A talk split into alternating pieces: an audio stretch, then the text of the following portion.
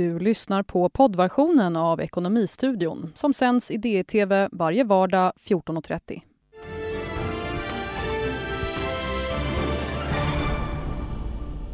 Riksrättsförfarandet mot president Donald Trump går vidare. Idag väntas kongressen bestämma hur processen ska gå till och imorgon kan det bli omröstning i representanthuset. Allt kraftigare vapenskrammel från Nordkorea som nu hotar USA med att skicka en julklapp. Ska vi vara oroliga? Hör experten i Ekonomistudion. Och så priset på palladium som har stigit över 2000 dollar, eller snarare till över 2000 dollar per uns idag. Vi summerar råvaruåret med analytikern Erik Strand i dagens program. Välkommen till Ekonomistudion. Det är tisdag den 17 december. Och vi går ut till Lovisa Vitus på marknadsredaktionen. Lovisa, det är ganska lugnt på börsen idag, eller hur? Ja, det stämmer bra där Jon. Det är inte så extremt stora rörelser, men det jag kan säga är väl att eh, om vi tittar på storbolagsindex, Stockholmsbörsen, så har vi istället vänt upp nu lite och vi klättrar och är upp med 0, ja, nära 0,2 procent just nu. Och förut så var vi ungefär ner med lika mycket. Så att jag är lite positivare här i alla fall. Och ja, vi presterar bättre än de ledande Europabörserna som istället faller. Och investerar jag, vad ska man säga, de är lite avvaktande, samtidigt lite optimistiska kring då eh, eh, fredagens nyheter om ett eh, handelsavtal mellan USA och Kina. Så det är väl det som påverkar mest där. Jag tänker så här att det kom precis in lite makrosiffror från USA och jag kan ju dra dem lite snabbt. Det handlar om bostadsbyggande och då kan jag säga att bostadsbyggandet det steg med, steg mer än väntat med 3,2 procent i november där prognosen låg på plus 2,4 procent. Och nu istället så tänker jag att vi går in på dagens vinnare på börsen vilket är Electrolux som stiger här med 2,6 procent. Och det är efter gårdagens kursfall i spåren av vinstvarningen. Och dessutom så har Danske Bank eh, höjt Electrolux till köp från behåll. På motsatt sida så hittar vi H&M istället som faller 1,7 procent och intar en bottenplacering på OMX30. Och eh, ja, igår så handlades de ju upp på goda försäljningssiffror men idag så har de fått en eh, sänkt riktkurs och eh, ett säljråd från Societe General som då eh, resulterar i det här fallet idag. Och till sist så tänker jag att vi ska ta och bara nämna hur USA-börserna ser ut att öppna. Och ja, det blir strax runt nollan där. Strax runt nollan, ja. Vi får se hur det händer där, men det var allt från mig. Tillbaka till dig i studion, Jon. Tack för det Lovisa. Ja, redan imorgon onsdag kan USAs representanthus rösta om huruvida president Donald Trump ska ställas inför riksrätt i senaten. Och vi har med Frida Wallnor, vår USA-korrespondent. Hallå Frida, vad är det senaste som har hänt i det här riksrättsförfarandet? Ja, det senaste är att representanthusets juridiska kommitté antog de två åtalspunkterna som man kommer att driva mot president Trump nu i veckan. Och det handlar om maktmissbruk och hindrande av kongressen.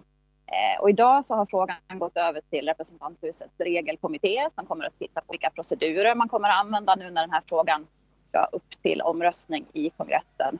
Eh, och allt tyder ju faktiskt på nu att det här kommer att ske antingen imorgon eller på torsdag. Så det är verkligen snabba ryck. Så, så mediebevakning just nu handlar om hur olika eh, kongressledamöter förväntas rösta. Eh, den stora grejen igår var ju att en demokrat meddelade att han kommer att rösta emot eh, riktigt du... och samtidigt till Republikanerna, vilket ledde till att hela hans personal sa upp sig i protest, vilket ju var väldigt intressant. Och vartåt lutar det då i den omröstning som alltså ska komma att äga rum senare i veckan troligtvis? Ja, allting tyder på att det här kommer att gå igenom. Det krävs ju bara enkel majoritet eh, för att anta den här typen av frågor i representanthuset. Och Nancy Pelosi, talmannen, har ju också en, en tradition av att aldrig ta upp frågor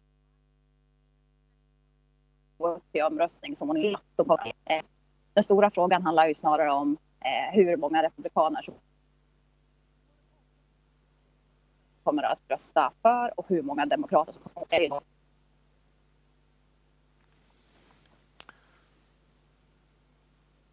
Ja, vi verkar ha tappat uppkopplingen med Frida Wallnor där dessvärre, men eh, vi, vi ska försöka med henne igen. Vi går vidare i Ekonomistudion tills vidare.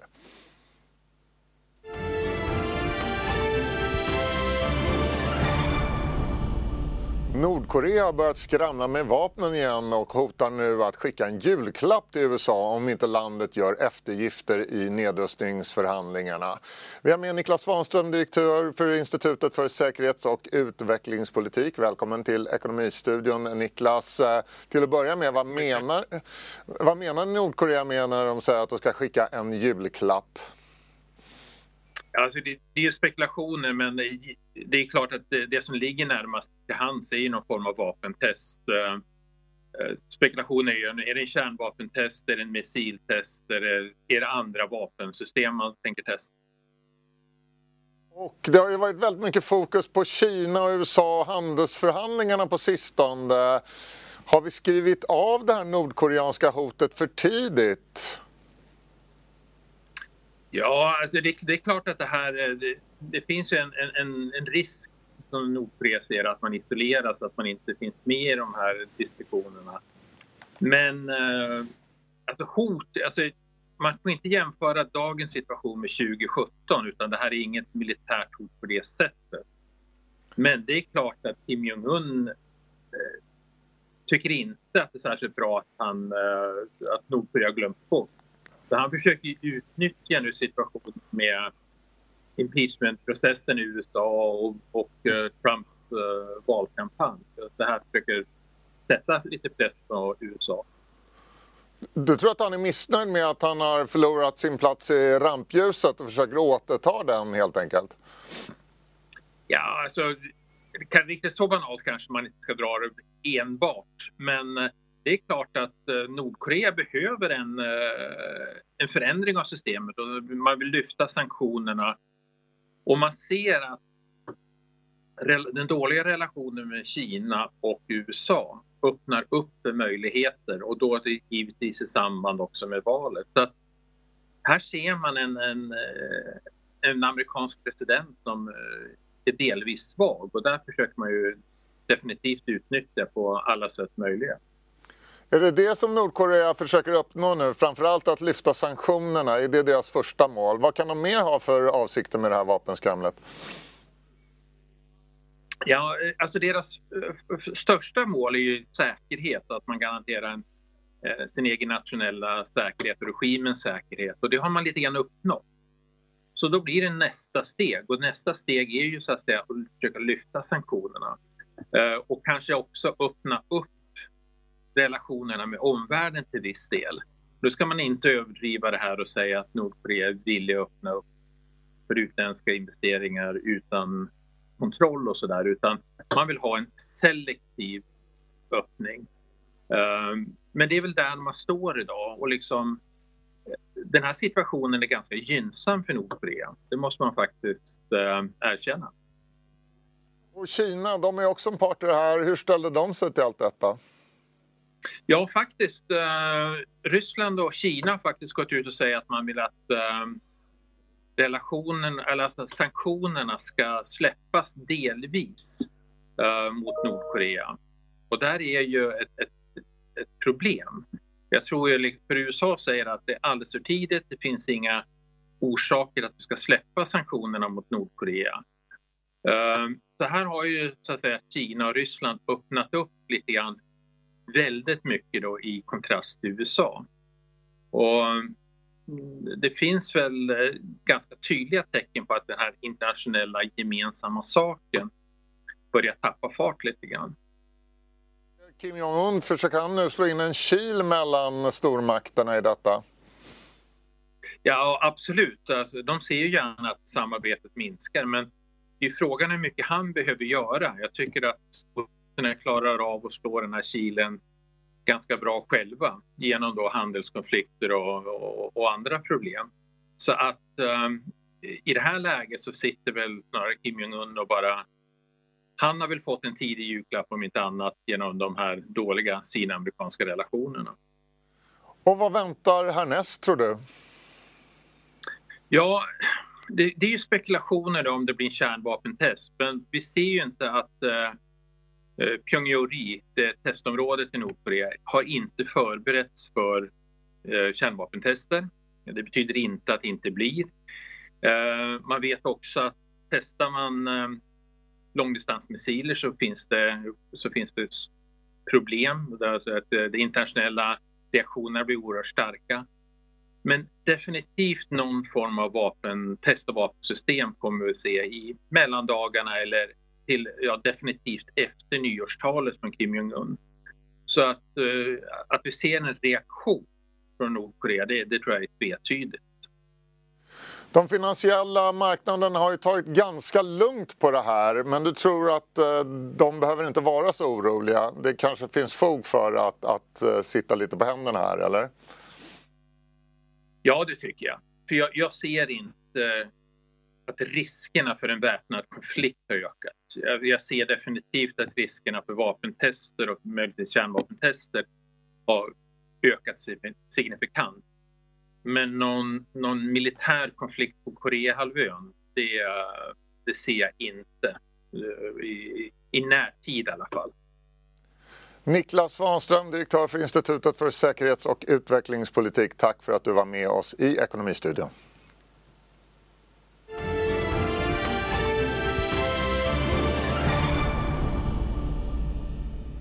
Då ska vi göra ett nytt försök med vår USA-korrespondent Frida Wallner och se om vi har en lite bättre uppkoppling. Hallå Frida, du berättade just att det väntas en omröstning i representanthuset här senare i veckan, imorgon kanske redan eller möjligen på torsdag, om huruvida president Trump ska ställas inför riksrätt i senaten. Och vart lutar det då åt i den här första omröstningen som alltså ska ske i representanthuset?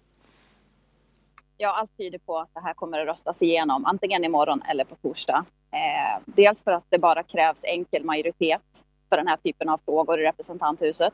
Eh, och Demokraterna har ju egen majoritet. Eh, för andra, talmannen Nancy Pelosi har ju också en tradition av att aldrig ta upp frågor i, om, till omröstning som, som man inte vet på förhand att hon har majoritet för. Så den stora frågan nu handlar ju snarare om det är några republikaner som kommer att rösta för, vilket det inte verkar som i dagsläget. Men framför allt hur många demokrater som kommer att rösta emot. Det är två som har sagt att de kommer att rösta emot och alla former av avhopp av det här sättet är ju väldigt allvarligt för partiet. Och vad händer sen då om det nu blir så att representanthuset röstar för en riksrättsprocess? Eh, det är i början av nästa år som den här frågan väntas komma då till senaten som kommer då att hålla, hålla igång i frågan. Eh, och hur procedurerna där kommer att se ut, det vet vi inte riktigt än. Det håller de fortfarande på att diskutera eh, huruvida det kommer att bli en snabb process att, att, att eh, Republikanerna i princip bara kommer att rösta, rösta för att, att fria Trump eller om det kommer att bli mer av utfrågningar med vittnen och så där. Det återstår att se. Men allting tyder på att han kommer att bli friad, ska jag, ska jag säga. Det allt tyder på att han kommer att bli friad. Men varför går man då igenom allt detta om man ändå inte kommer att bli fälld i en eh, riksrättsprocess? lyssnar man på Demokraterna så handlar det mycket om att stå upp för konstitutionen, att stå upp för sina väljare, Eh, att, att det här är kongressens plikt att göra det här. Man menar att om man inte reagerar på den här typen av förfaranden som, som Trump nu anklagas för så, så sänder man en signal till kommande presidenter om att, man, man, att vad som helst kan accepteras bara man är president. Eh, så det handlar mycket om signalpolitik. Man är ju helt medveten om att han, vad som väntar i senaten, att han sannolikt kommer att bli friad. Man är också medveten om att det här kan gynna Trump politiskt, men man menar ändå att moraliskt har man inget annat val än att faktiskt göra det här. Det är ju presidentval i USA nästa år. Kan de här processerna och den här uppståndelsen, kan det ha någon inverkan på valet tror du? Ja, absolut. Alltså, båda sidorna kommer ju använda den här processen och resultatet från den som argument för sina respektive valkampanjer. Eh, men jag tror också att, att för enskilda kongressledamöter kommer det här spela väldigt stor roll. Framförallt de ungefär 30 demokrater som representerar valdistrikt som Donald Trump vann 2016. De kan ju ligga väldigt risigt till om de nu röstar för riksrätt inför 2020. Men, men för Trump så har ju det här varit väldigt viktigt att, att visa att den här häxjakten som man har snackat om hela tiden, att den nu håller faktiskt på att spåra ur på riktigt. Att, man, att Demokraterna vill omkullkasta valresultatet från 2016 och att väljarna då har en ny chans nästa år att bekräfta hur man, om man vill ha honom som president eller inte. Och slutligen, vad tycker då väljarna om all den här uppståndelsen? Men faktum är att alltså, det har ju varit ganska jämnt mellan de som är för och de som är emot i princip som har följt eh, partilinjerna. Men den senaste tiden så har stödet för riksrätt sjunkit, även bland Demokraterna. Jag såg en, en opinionsundersökning från CNN nu på morgonen som visade att stödet bland Demokraterna har minskat från 90 procent till 77 procent bara sedan mitten av november. Eh, så det, det, är en positiv trend för, för Donald Trump. Tack så mycket Frida Wallnor på plats i USA alltså.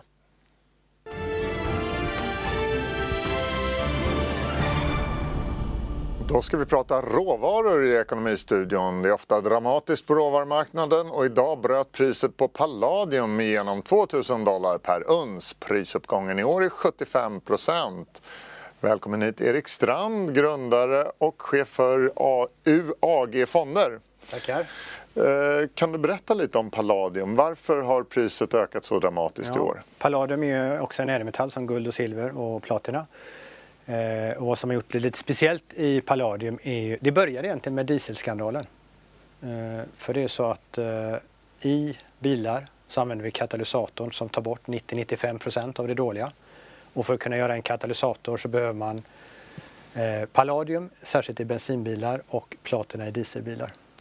Och det gjorde ju att eh, det ville mindre dieselbilar, mer bensinbilar då istället. Även om eh, bilproduktionen kanske eventuellt minskar eller går neråt så behövs det mer bensinbilar och då behövs det mer palladium. Så där började Så det har satt fart på efterfrågan av Det sätter fart på det, för du behöver det till katalysatorn och bilarna ska produceras. Men du, det, det, kan inte gå in så mycket palladium i en enskild bil. Jag tänker Nej, på det, det kostar det, 2000 dollar per uns. Det är alltså, vad blir det, 20 000 kronor Det blir väldigt dyrt. Gram. Eh, det har faktiskt eh, börjat med eh, stölder har de pratat om i London där man har plockat ner katalysatorn för att göra pengar på det. Eh, men sen har det hänt fler saker och det är att eh, i Sydafrika har de fått problem med strejker och man har fått problem med eldriften och man har inte kunnat köra på full fart överhuvudtaget. Och Ryssland som är den andra stora producenten har eh, begränsat sina exporter och de här två länderna står faktiskt för 40 procent vardera så de står för 80 procent av allt eh, palladium. Och var ska priset ta väg nu? Vi ser en graf här där vi ser att det har gått upp ja. som sagt 45 procent. Det verkar som om det inte finns någon hejd på den där kurvan. Men jag läste någon analys där trodde de att i och med att det är handelskrig nu och kanske hotar mellan USA och e- Europa att bilexporten kan minska att den där kurvan skulle kunna brytas. Ja, kurvan kan brytas av flera anledningar. Det kurvan visar är ju att när det blir brist på en råvara då går priserna rakt upp i princip. Eh, och det visar palladiumkurvan just nu. Eh, sen eh, när man tittar för att investera i en råvara så gillar inte jag riktigt när det, bristen beror på strejker eller elavbrott eller begränsad export för då är det inte en riktig fysisk brist. Det är en tillfällig brist så att säga. Och det gör ju då att försvinner de faktorerna så kommer priset komma ner. Men spekulerar man att de här faktorerna fortsätter då kan priset fortsätta men det blir lite av en tillfällig eh, för dyrt. En liten minibubbla så att säga. Det är ingen stor bubbla. Och långsiktigt tittar vi på bilar, eftersom mycket går till bilindustrin och vi ska bli till elbilar så är kanske inte det långa caset just för palladium och platina det bästa. Så du ligger inte lång i palladium inför nästa år här nu eller? Eh, nej, jag ser lite längre framåt och eh, då är det liksom, eh, om man tittar på ädelmetallerna, silver intressantare.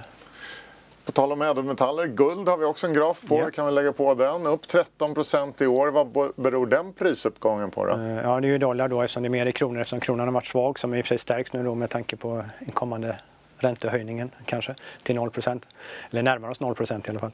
Eh, och det är samma sak här. Eh, guld började, hade ju en nedgångsfas och sen, eh, sen 2011 toppade guldpriset i dollar på 1921. Eh, sen har det gått ner och sen började det gå upp i början på 2016, gått ner lite igen och i somras började den här sekulära bullmarknaden, den stora bullmarknaden som kan hålla på i flera år. Eh, och, sam och det började egentligen när Federal Reserve, som enda eh, centralbank som hade börjat höja räntor, helt plötsligt backade och sa nej, vi, aktiebörsen föll ner och vi får backa tillbaka här. Och, vi nådde 2,25 procent och så har man blivit väldigt mjuk. Och det är klart, trycker man mer pengar då stiger priset på guld. Så räntorna började sjunka och då drog priset på andra tillgångar iväg, däribland guld helt Precis. enkelt. Det här med, man brukar ju prata om att guld är ett inflationsskydd, mm. men vi har ju ingen inflation. Så borde ju inte efterfrågan på guld vara så stor. Nej, precis. Eh, det beror väl på vad vi har. Problemet är väl att vi har fått skillnad på tillgångsinflation och så att säga matvaruinflation eller tv-apparatsinflation. Det är liksom, man mäter lite olika saker men fastighetspriser har gått upp, börsen har gått upp. Så att det inflationsmått vi har är kanske inte så jättebra. Hur ser utsikterna ut för guldet då? Eh, ja, med tanke på att egentligen det är ganska historiskt att Federal Reserve som först enda centralbank vänder tillbaks igen eh, så verkar det som att man kommer trycka på ännu mer pengar och eh, de europeiska centralbankerna kommer knappast vara snabba på att höja räntorna heller. Så att, det är ingen stor nedåtrisk i alla fall? Nej, och, och, guld är ju i dollar långt från all time high så att, och det ska ju förbi all time high i nästa eh, marknad så att eh, det är ett bra läge för guld över de kommande tio åren de kommande tio åren. Ja, det är riktigt lång sikt. Du, man brukar ibland prata om den här prisrelationen mellan guld och silver också. Hur ja. ser den ut nu? Den har ju varit låg eh, ganska länge. Alltså i förhållande till silver då. Silver ja, har varit precis. billigt i ja, Silver är billigt så faktorn är då 85 till 1 ungefär. Och, eh, det brukar det vara inför en bra bullmarknad för ädelmetaller. Eh, och egentligen ska man då köpa silver i det läget och när den eh, bullmarknaden har varit i de här 5-10 åren som vi pratade om lite eh, och silverpriset går ju då oftast upp mer i en sån marknad och då går den här faktorn ner till kanske 1 40 istället för 85. Och då börjar det bli, om man nu ska switcha mellan de här silver och guld, då ska man kanske äga mer guld än silver. Så om du positionerar dig för det här, då köper du silver och säljer guld, eller vad gör du? Eh, nu har jag ju en fond som bara är lång eh, silvergruvbolag så att eh, där är det inte, tajmar vi inte marknaden på något sätt utan det är det som är Alltså du köper till och med silver i marken? Silver i marken till och med, precis. Som det kan ta några år innan det kommer fram. Exakt. Du, basmetaller då? Det har ju gått lite trögare i år. Har det med konjunkturavmattningen att göra? Ja, där skulle man nog kunna säga att det har påverkat ganska mycket just oron. Även om det de finns ju ett visst inflationsskydd i dem också. Alltså inflation genom att trycka pengar men inte på samma sätt, inte samma oro. Eh, sen har vi sett vissa metaller har gått upp för att eh, några länder kanske lite handelskrigsfrågor, lite eh, länder som ville inte så att säga exportera utan man ville förädla de här metallerna innan de kommer in i kanske batterier. Eh, för det är också en fråga som är viktig för inte bara driften eller gruvdriften utan inom batterisektorn för elbilar så ska ju de förädlas också på vägen och det, det vill länderna gärna hålla inom sin... Är det några basmetaller som sticker ut tycker du? Nej, inte på det sättet riktigt. Just bara beroende på att det varit sådana faktorer och det är inga riktiga faktorer som jag säger utan eh, de kommer komma. Eh, nickel är väl intressant utifrån eh, elbilsvärlden. Det är det du tror på inför nästa år, att eh, nickel kanske har den största potentialen? Ja, eller? och de andra är ju litium och kobolt som också behövs i batteri är ju väldigt, väldigt intressant.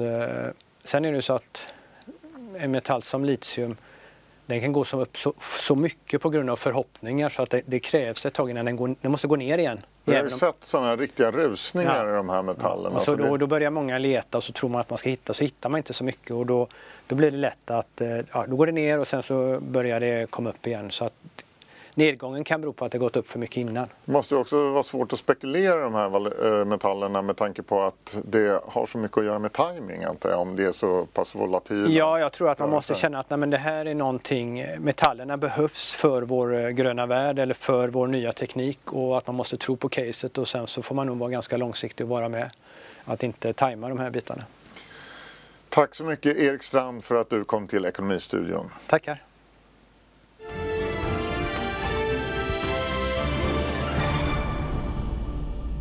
Byter vi ämne i Ekonomistudion.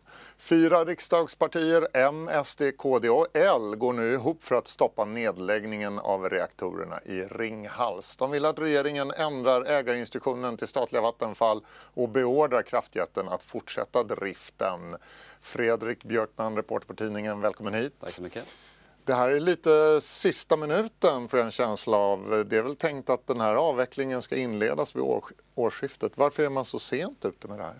Det finns ett roligt svar och ett tråkigt svar. Eh, det som är roligt kan man säga, eller mer spännande, det är att eh, M och KD har ju varit eh, så att säga bakbundna av energiöverenskommelsen sedan tidigare. Där man har kommit överens om vissa saker, bland annat då att man inte ska komma med ägardirektiv i det här. Nu har ju de gått ur sedan förra veckan, som vi kunde vara först att rapportera på DI. Och det gör att de kan gå vidare med det här förslaget. Den tråkiga förklaringen, det är att det finns en teknikalitet, nämligen att utskottet har gjort en sista justering av det här förslaget från Sverigedemokraterna och Liberalerna sedan tidigare. Så det är den tråkiga förklaringen. Har de några förutsättningar att lyckas då? De här fyra partierna har ju faktiskt ingen eh, riksdagsmajoritet. De tror ju det. Eh, de har ju 73, eller 173 platser i riksdagen som skulle kunna stå till förfogande för att rösta för här. Men det är ju ingen majoritet som du säger. Tidigare har man fått igenom tillkännagivanden som det här eh, genom att folk har varit borta, man har gått på toaletten när det ska röstas och så vidare. Eh, och det finns ju också två stycken vildar i riksdagen som skulle kunna rösta hur som helst egentligen. Så att eh, det är osäkert verkligen, men det kan ju också vara så att man lyckas i och med att eh, som sagt folk kan vara borta. Så att det återstår att se. Skulle man kunna få stöd oväntat från till exempel en S-ledamot i Halland som viker av från partilinjen? Att Socialdemokraterna skulle få rösta fritt eller att någon skulle eh, våga rösta fritt det är nog lika troligt som att Halmstad skulle vinna eh, som guld i fotboll nästa år. Eh, så det tror jag inte kommer ske utan det kommer vara i sådana fall att någon är borta eller att man lyckas på annan väg. Går det rent tekniskt att fortsätta driften då? De här avvecklingsplanerna är väl ganska långt gångna och Vattenfall har väl till och med sagt att det är för sent att avbryta den processen? Det har de sagt precis. Så att eh, det som det här handlar om egentligen eh, är ju att man försöker rädda det som räddas kan. Alltså Ringhals 2 ska ju läggas ner nu i årsskiftet i år och eh, det är också planerat att Ringhals 1 ska läggas ner nästa årsskifte. Så att det är snarare så att man riktar in sig på Ringhals 1 egentligen för att försöka hindra det. Men med det här förslaget från SD och L då som nu backas av M och KD finns också att eh, man ska ge direktiv direktiv att eh, Vattenfall ska kunna få möjlighet att räkna på möjligheten att fortsätta eh, och eventuellt också förnya kärnkraft. Så att det finns också ett vidare mandat att försöka driva vidare kärnkraften i Sverige i det här förslaget. Och vad är nästa steg nu i den här processen i riksdagen? Nästa steg är att det blir i mitten av januari som man ska rösta om det här. Eh, det återstår att se om det blir den 15 eller 22. Det är också en sån tråkig teknikalitet. Men, men 15 eller 22 kommer det här att röstas om i riksdagen. Så det ska bli jättespännande att se hur det blir. Det ska det verkligen. Tack Fredrik Björkman för att du kom hit. Och vi har kommit fram till sista raden och där konstaterar vi att det är 132 punkter i regeringens klimathandlingsplan som eh, presenterades idag. Och det får också bli dagens siffra, 132. Ekonomistudion tisdag är slut. Se oss imorgon igen 14.30. Ha nu en eh, riktigt eh, trevlig eftermiddag och en skön kväll. Hej då!